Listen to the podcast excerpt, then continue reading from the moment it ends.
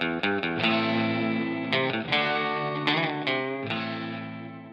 folks, welcome back to another episode of the Investment News Podcast. I'm Jeff Benjamin, along with Bruce Kelly, my loyal and trusting co host, as always. We are talking today with Burt White, Managing Director and Chief Investment Officer at LPL Financial. We are uh, going to dig into some of his uh, outlooks for the markets and also going to learn all kinds of good secrets about LPL. Burt, welcome to the show. Thanks for having me. Man, I am uh, super excited to be here. All right. Well, I think Bruce is going to kick it off with some of the early grilling. Oh, Great. hey, Burt, how are you? Good, my friend. How are you? I'm good. Thank you. It's so great to talk to you. We haven't chatted in a while, and we definitely haven't seen each other in a couple of years, probably. I missed you. I mean, I, am not going to lie. I've, I've, I've missed you. And I got to tell you, the Not next time I'm up say there, that, Burt. You know, I, I, know, I know, I know, but I'm one of the special people that uh, that not only knows the real you, but loves the real you, and I I can't wait to grab you, give you a big bear hug, buddy. we can do it uh, via Zoom, I guess, at some point. Amen. But Burt, like I said, thanks so much for taking some time to be here.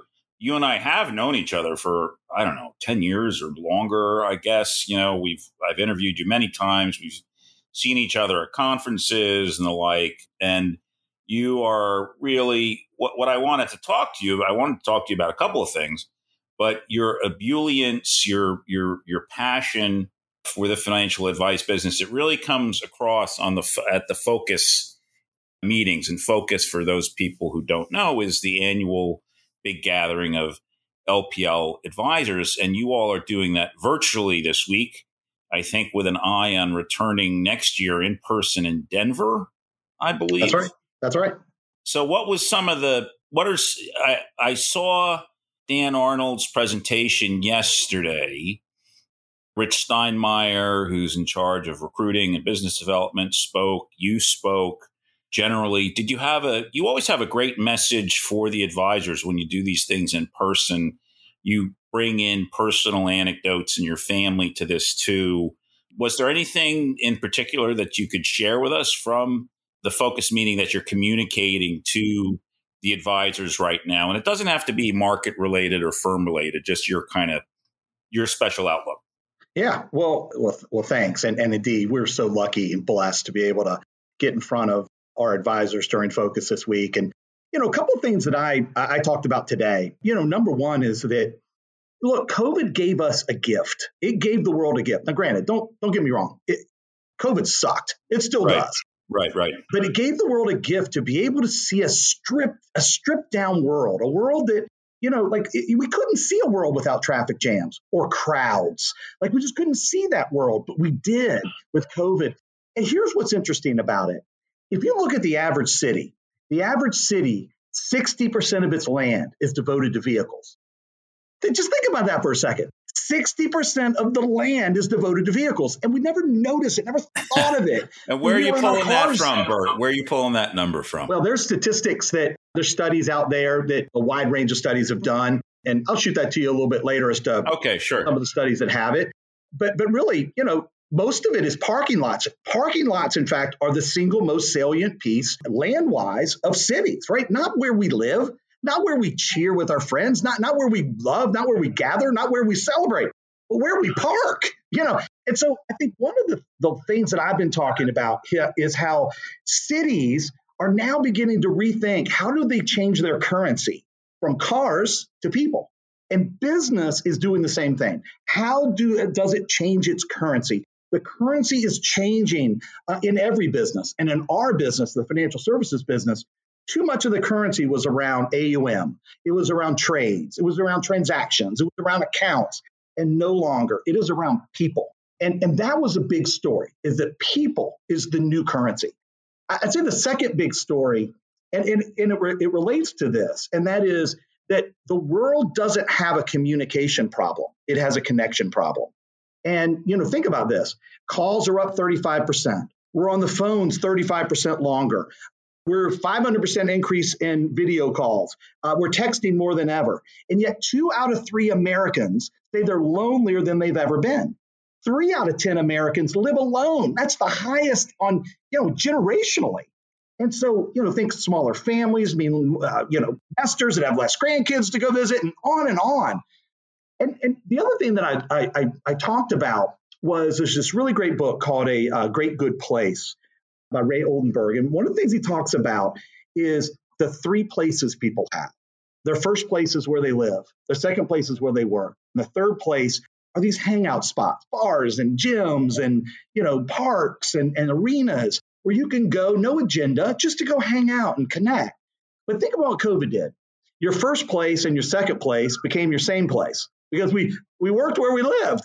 And then the third places were shut down.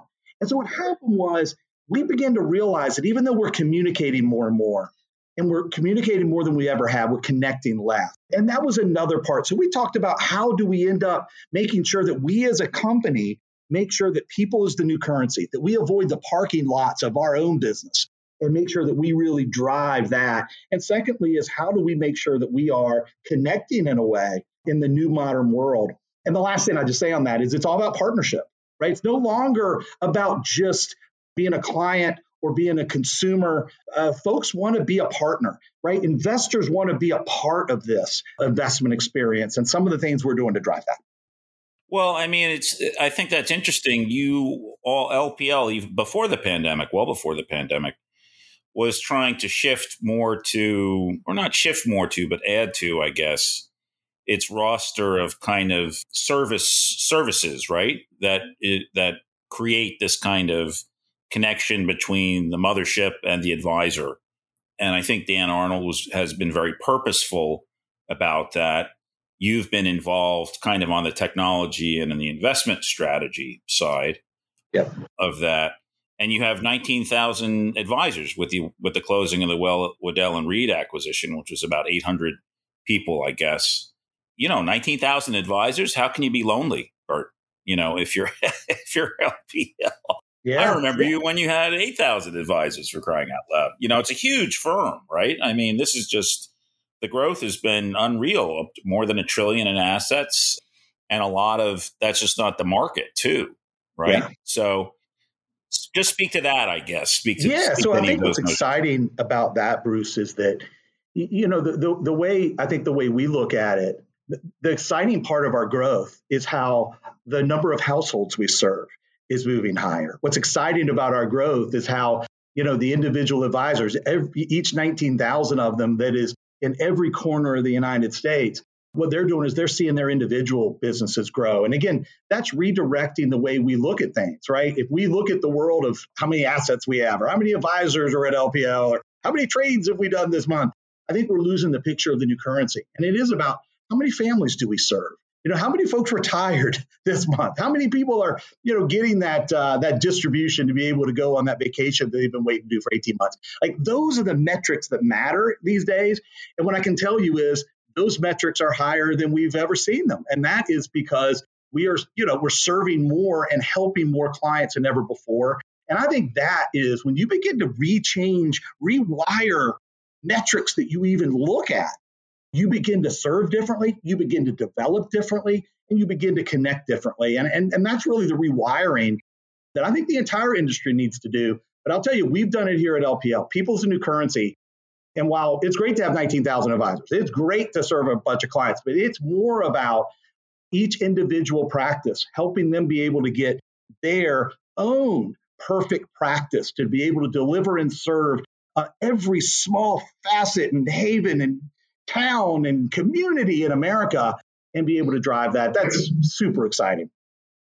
I, I appreciate all that, but uh, I guess we ran a story yesterday about an advisor out of Texas named who was affiliated with uh, LPL, Eileen Cure, and she she was reported on TikTok that she had made some statements that seemed to be discriminating uh, against uh, African Americans and, and, being employed at her her firm. Can you comment on that at all, or how does I mean? And it seems and, and LPL last night said we're not uh, we're cutting her, we're not doing business with her anymore.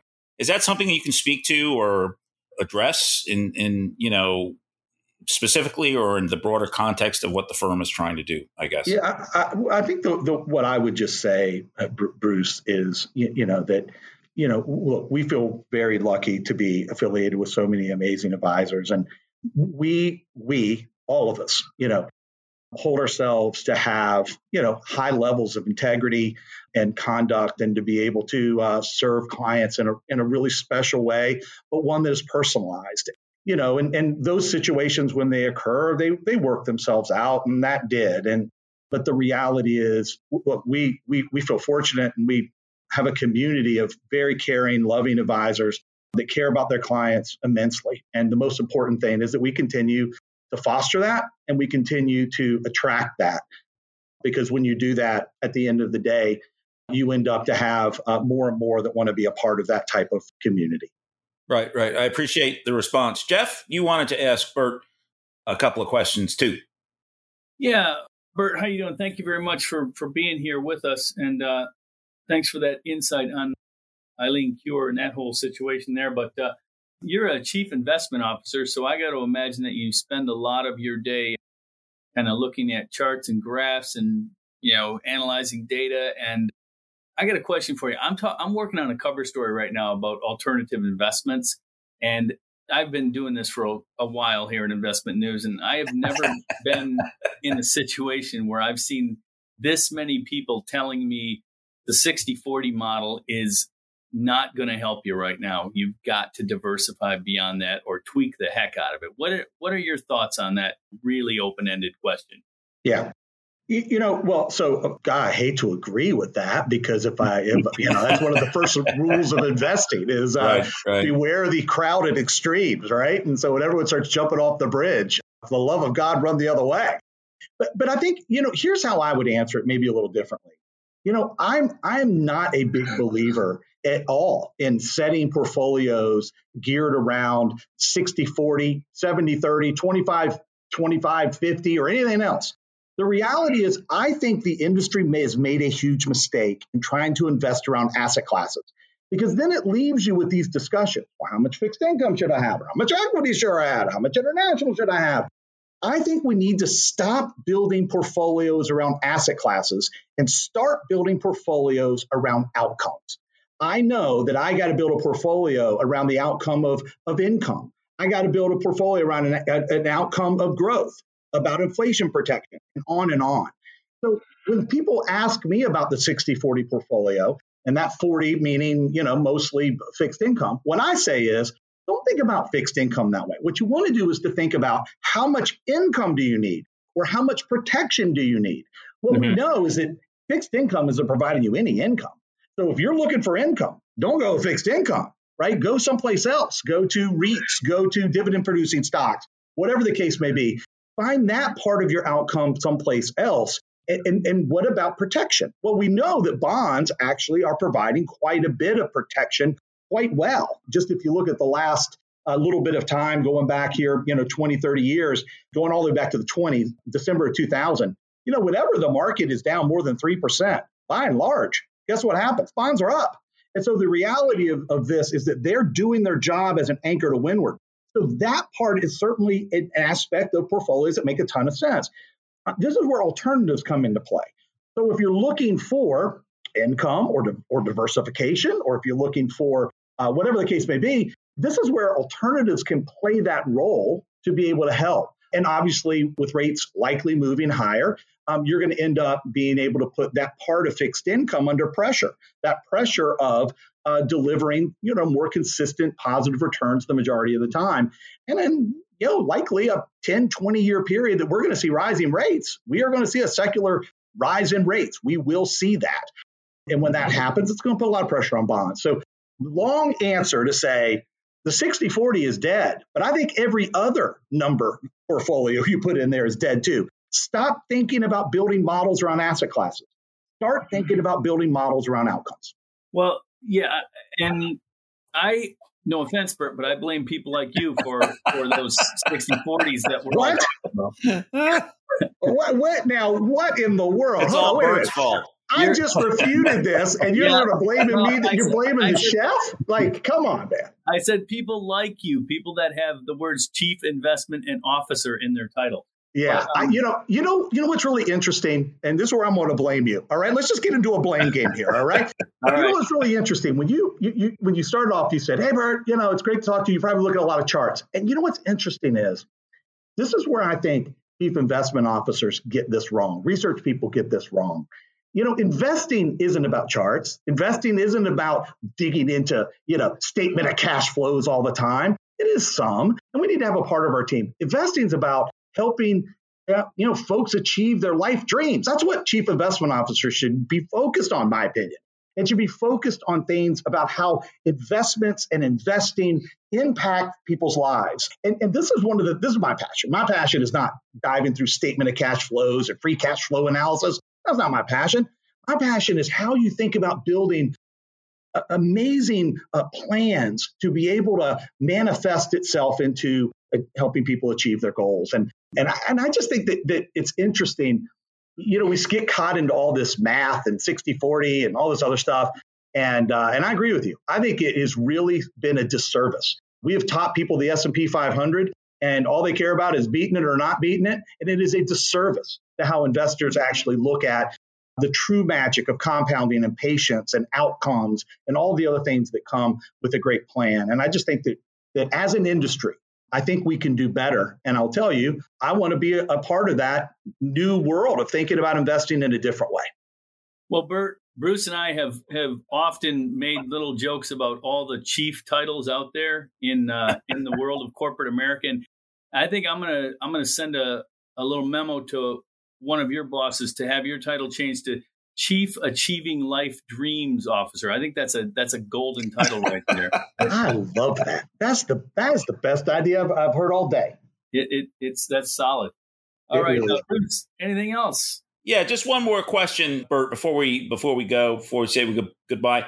On the call with Dan Arnold yesterday, you all mentioned some new service or something for the advisors to aggregate account households, I believe. Yes you seemed really everybody seemed kind of jazzed about that. LPL has been known, I think we can honestly say, for taking longer than than it, it had hoped for to introduce some of its technology. What what do you guys what were you guys referring to there, and how is that going to help financial advisors at the firm?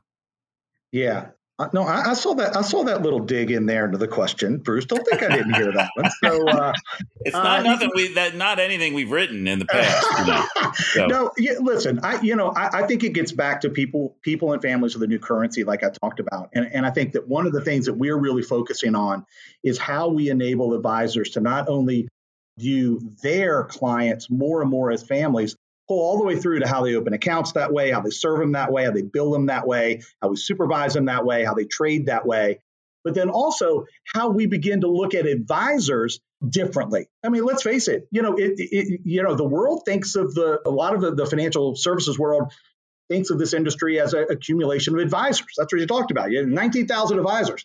Well, guess what? A bunch of those advisors come together in really great practices you know, they work with their assistants and they have a, a, a group of advisors that work together. And the reality is, how do we think about that?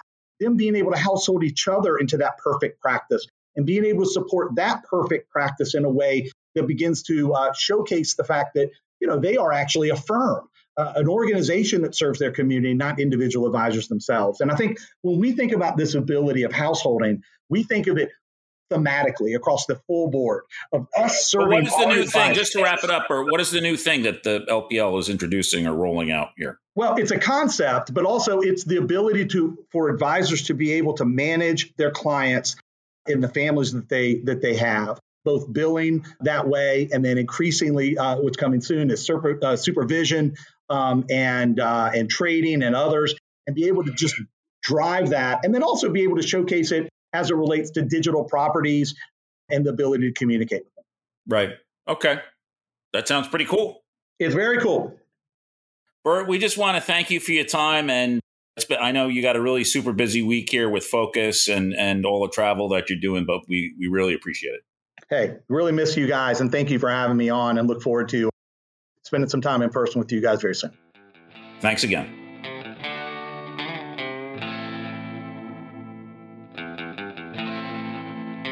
Okay, folks, now we're back with Zach Teutsch, founder of Values Added Financial.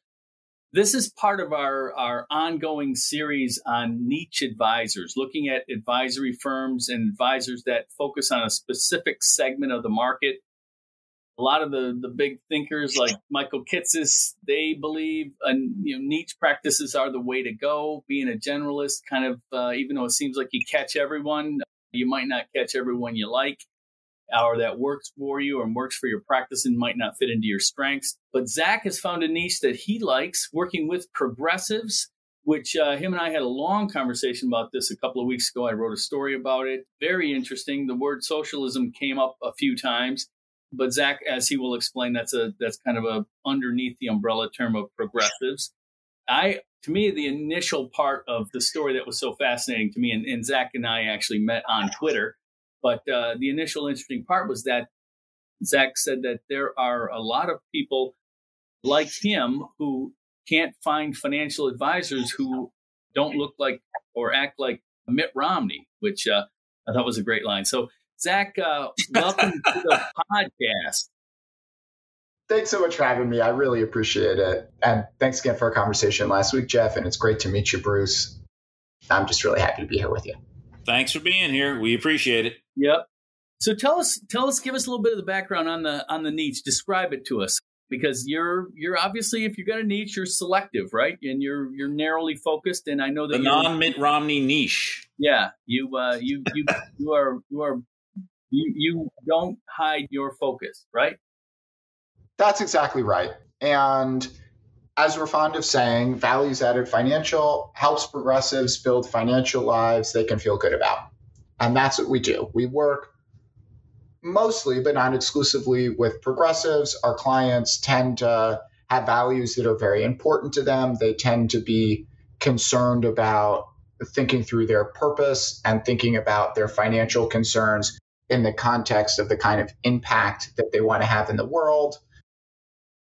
And we don't keep stats on politics or anything like that, but overwhelmingly they're left leaning and very often they have concerns about climate change, they have concerns about racism and sexism and other sort kinds of oppression that we have in society, and they want advisors who understand and share those values and concerns.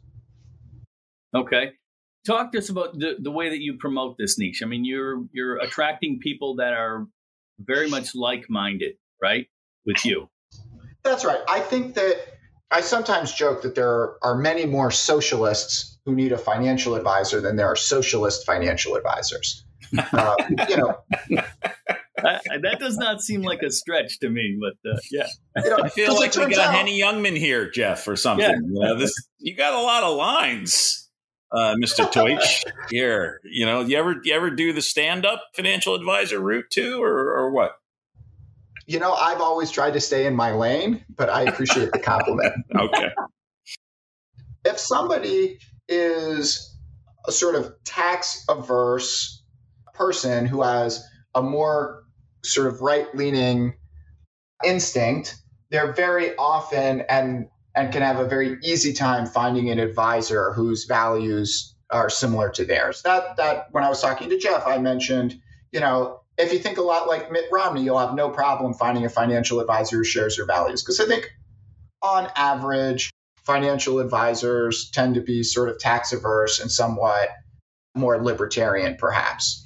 And I've talked to a lot of people who say, Gosh, I am very skeptical of Wall Street. And I really want an advisor who I feel like understands me and understands my values. So let me give you an example of a kind of client that that we work with. Some of our clients uh, are from wealthy families. Maybe their parent or grandparent created quite a bit of wealth, maybe starting a business or something like that, and their grandparent's financial advisor is of a more sort of traditional country club variety. And in fact, we had one client just like this come to us and say, I asked the family financial advisor what we should do about the racial wealth gap. And I had read that it is growing to a, a really terrible amount and it was already very high. And I felt very concerned about it. And I asked them, what should I do with my investments based on that concern? And the advisor really had no idea what I was talking about and clearly had never thought about it before. And that made that person profoundly uncomfortable. And so they wanted to find an advisor who really could have a meaningful conversation about that with them. And they found their way to us, and it was a great fit because we had actually more sophisticated investment and tax planning skills than than their former advisor had had. But the big thing was we really got them and we understood their concerns and we understand understood that for them there was a conflict between feeling good about making strong returns in a smart tax efficient way but also feeling that there were some problems with that system and they felt complexity and they felt uh, difficulty about doing well in it and it, it isn't just so clear as it is for some people. And so we work with a lot of clients like that.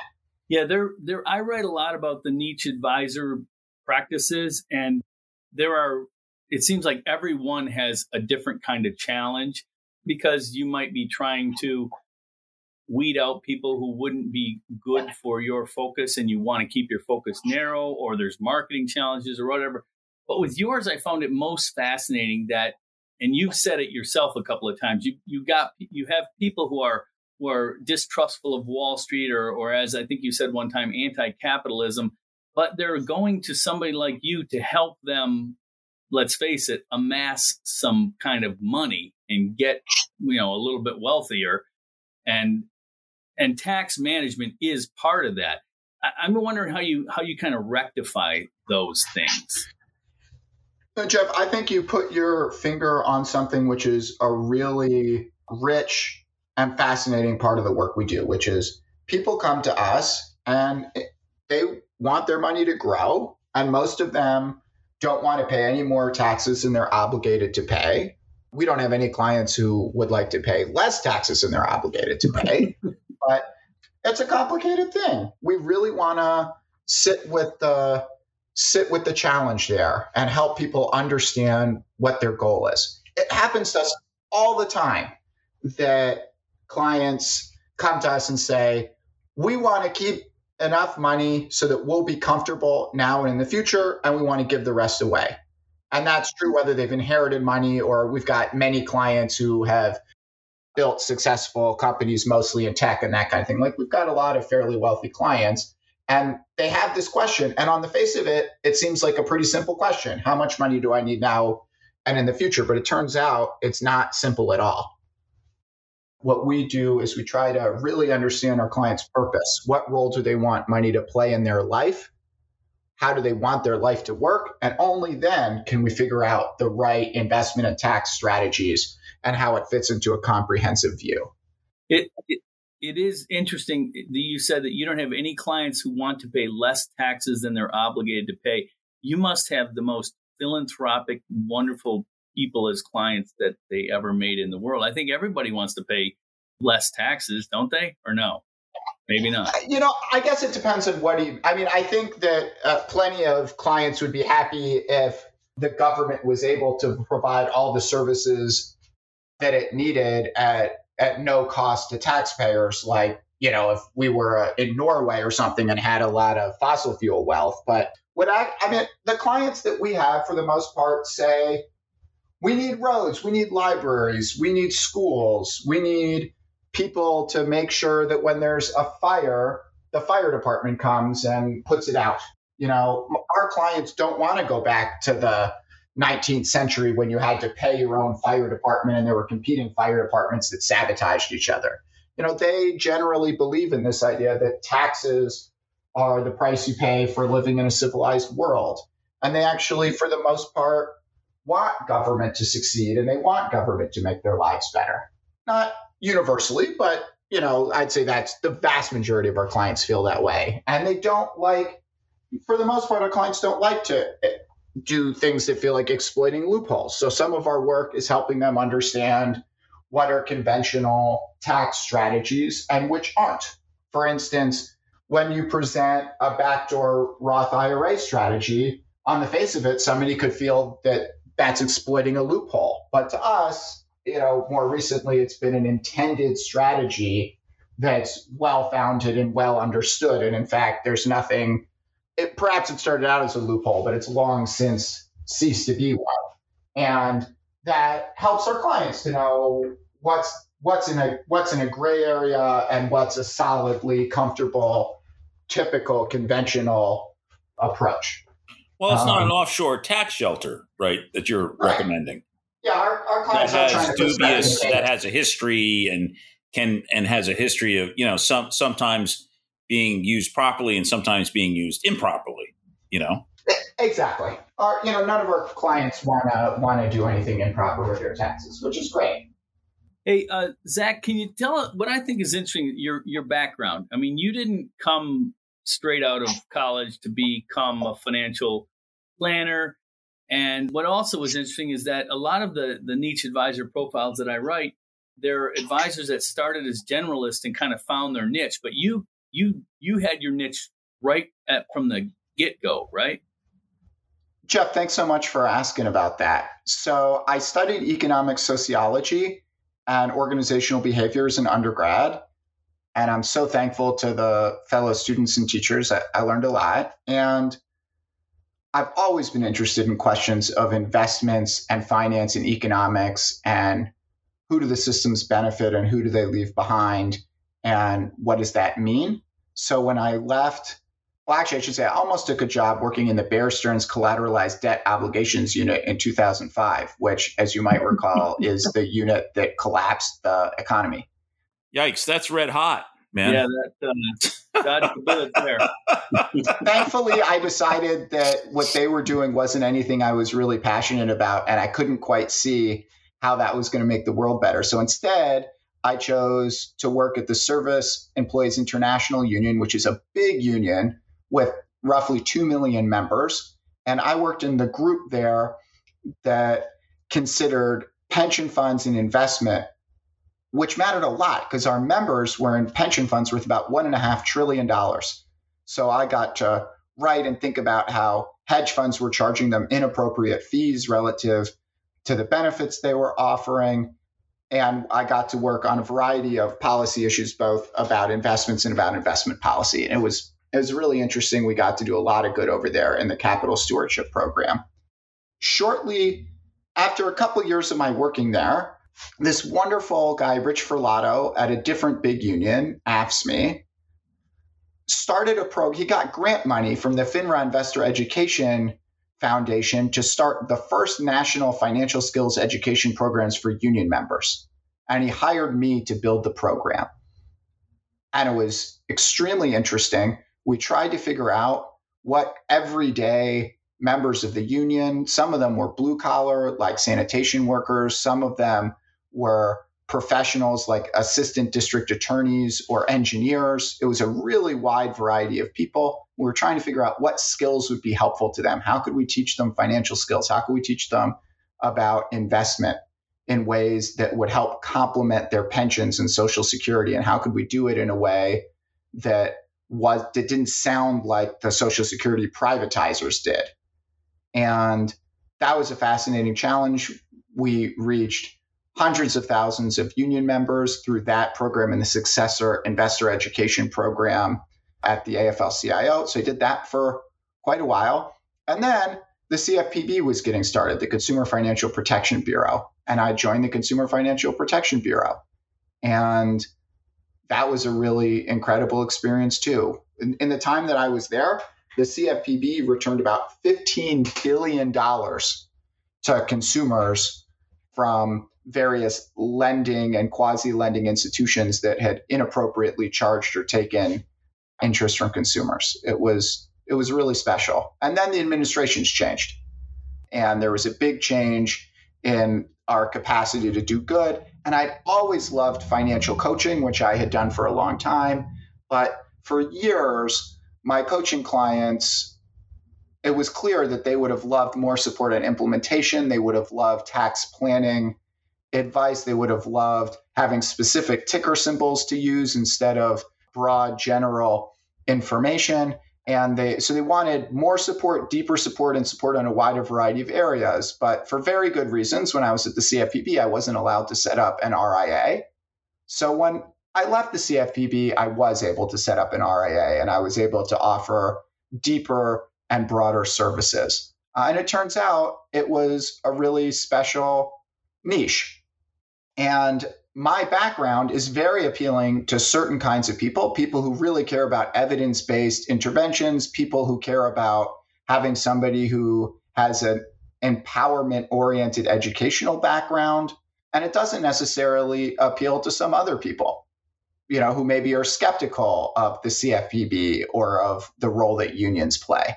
So I worked with the kinds of people who tended to value the experiences and skills and knowledge I brought to bear on the situation. And I think that's sort of a trend in niches. That if you've chosen a good niche, it's one where you're able to bring a lot of the eclectic and valuable things about your background to people who will find them interesting instead of concerning and people who will find value in your experiences. Right on. Bruce? Just a couple of points, Zach, just to back up on your Bear Stearns experience. I mean, are you walking on water over there or something? Because, I mean, your former compatriots at Bear Stearns, while they were trading in 2005, 2006, those guys, I know those guys were making millions of dollars in bonuses annually. And you walked away from all that. I mean, what was that like? That it's a great question. I mean, I wasn't going to make millions of dollars. If they offered me millions of dollars when I was 22, it would have been much harder to say no. But the bonus money was real, though, Zach. No, the bonus money was real. People made a lot of money. Right.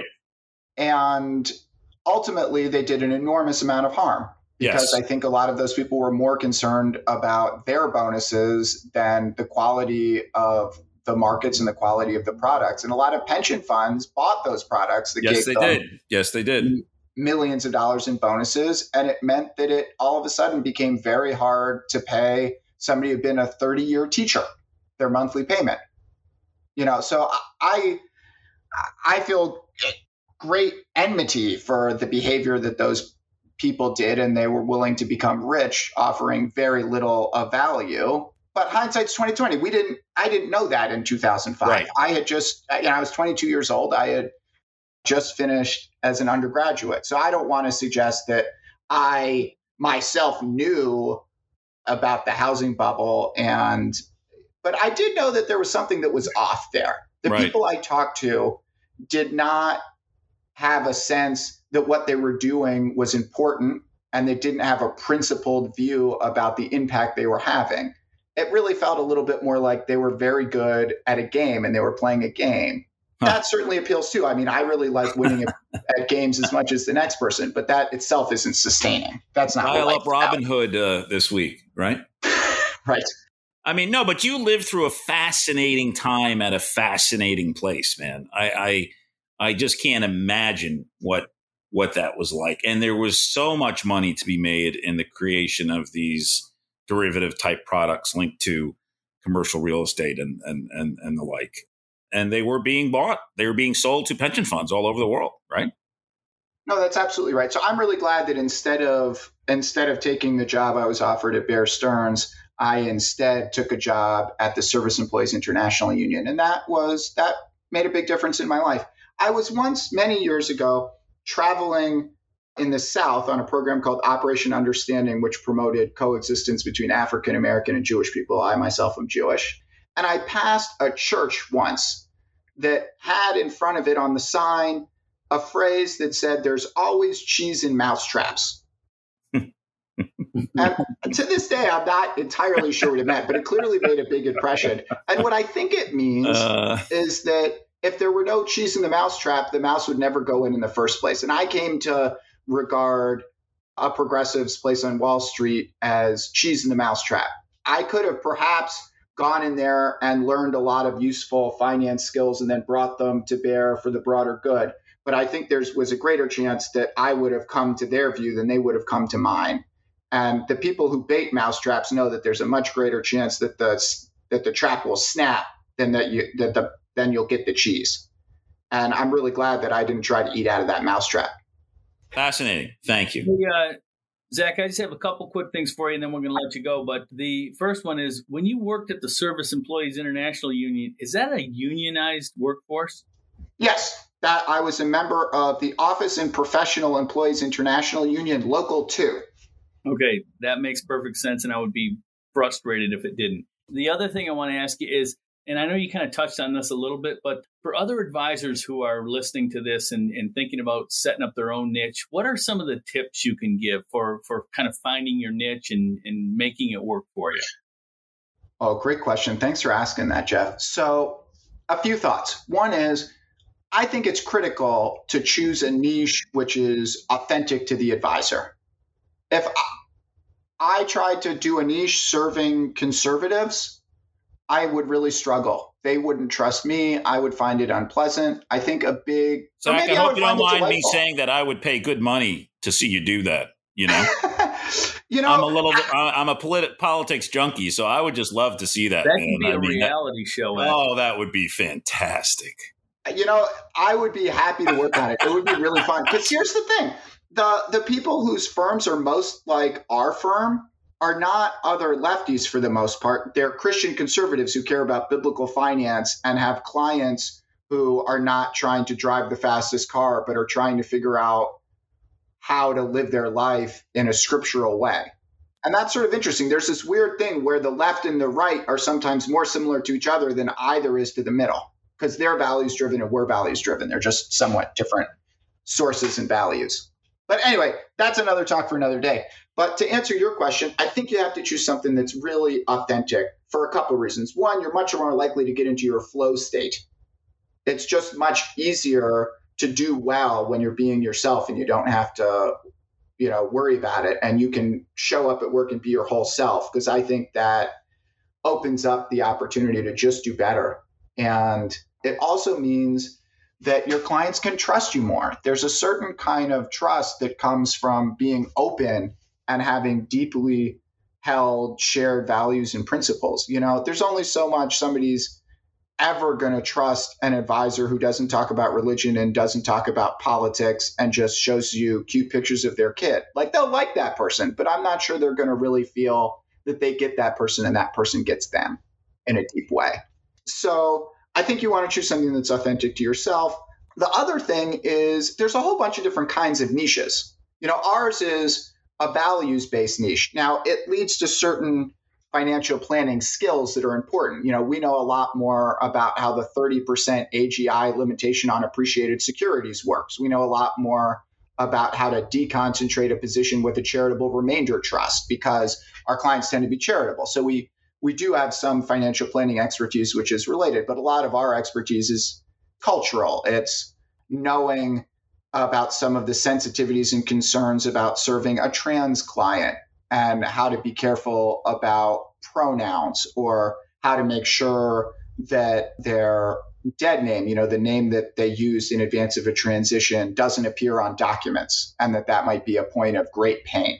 You know, so there's some cultural things that we learn which are critical to our niche, but there's other kinds of niches too. I mean, some people only work with dentists who are considering selling their practices, and they have a really a planning oriented expertise more than a cultural fluency and values expertise. So, you know, there's different kinds of niches that work for different kinds of people. But I think, regardless of the niche, most people are terrified of being specific and saying, this is who we serve. Yeah. And I even I even find that feeling in myself. I always we do a lot of our best work with clients who are asking some of the questions we have the greatest expertise in. But I myself am even nervous and always want to say, oh, no, we don't only serve progressives, including socialists and people who are more Warrenites and that kind of thing. I always feel the need to say, oh, and we also serve clients really well who just like us for our emotionally sensitive, evidence based, fundamental advice. And we do have clients like that, and we get along with them really well, and we care about them, and they care about us. And I always feel the need to talk about it. I have this pull too, but I think ultimately firms tend to be the most successful when they get the best at whatever they're the best at, and that's what they focus on, and that's what they talk about. And I think the question that I would encourage all advisors who are listening to think about is what's the problem you're best at solving? Mm-hmm. And if you think about it in those terms, your niche is just what problem are you an expert at? Yeah. And we have a few expertises. And I should also say more broadly, our niche is extremely underserved. There are so many progressives who feel like taxes are good for the world and still want tax management and want somebody who can sit with them in the complication of having those two views and people who want to really do well and give a bunch of money charitably but also want their family to be comfortable and want to help them think through what the balance is. That's a very big market. People who want to save for retirement and want to invest but also are concerned about the ethics of investment. You know there are a ton of people like that more than values added could ever serve tens of thousands of times as many as we could ever serve. So i would encourage people who you know, who really are more of the progressive type to feel like they can come out and they can be upfront about that. And a lot of people are scared. But I think my experience has been the more upfront I've been about who I am, the more energy I've had, the better the business is done. And I would just say everybody should stop being shy. okay. You know, be yourself. It'll be better for you. It'll be better for your clients. It'll help your clients find the right advisors. If everybody is themselves in an unapologetic way, it's going to help all the right clients pair up with the right advisors and it'll be better for everybody. All right. Good stuff, Bruce. Thank you so much, Zach. Hey, can I say one other thing? Sure. I really think uh, I want to especially say that there's tremendous demand among progressives for more advisors who are women and more advisors of color and more LGBTQ advisors. So people are listening and they're trying to think about how to get in. If those are, I would especially be happy to talk to people and help them figure it out if if that's where they're coming from. That's great. That's a great pitch. All right. Thanks so much. Really appreciate your having me. Wonderful to talk to you, Bruce. Wonderful to talk to you, Jeff. Well, there you have it, Jeff. That's another great episode of the Investment News Podcast. We want to thank our special guests, Burt White from LPL and Zach Teutsch from Values Added Financial. We also want to thank Stephen Lamb, our very own producer. Find the podcast at investmentnews.com, Apple, Spotify, Google Play, and Stitcher. Leave a review on Apple. Follow us on Spotify. Reach out to Jeff on Twitter. He is at Benji Ryder. Me, I'm at BD News Guy. Stay tuned, and we'll be talking to you next week.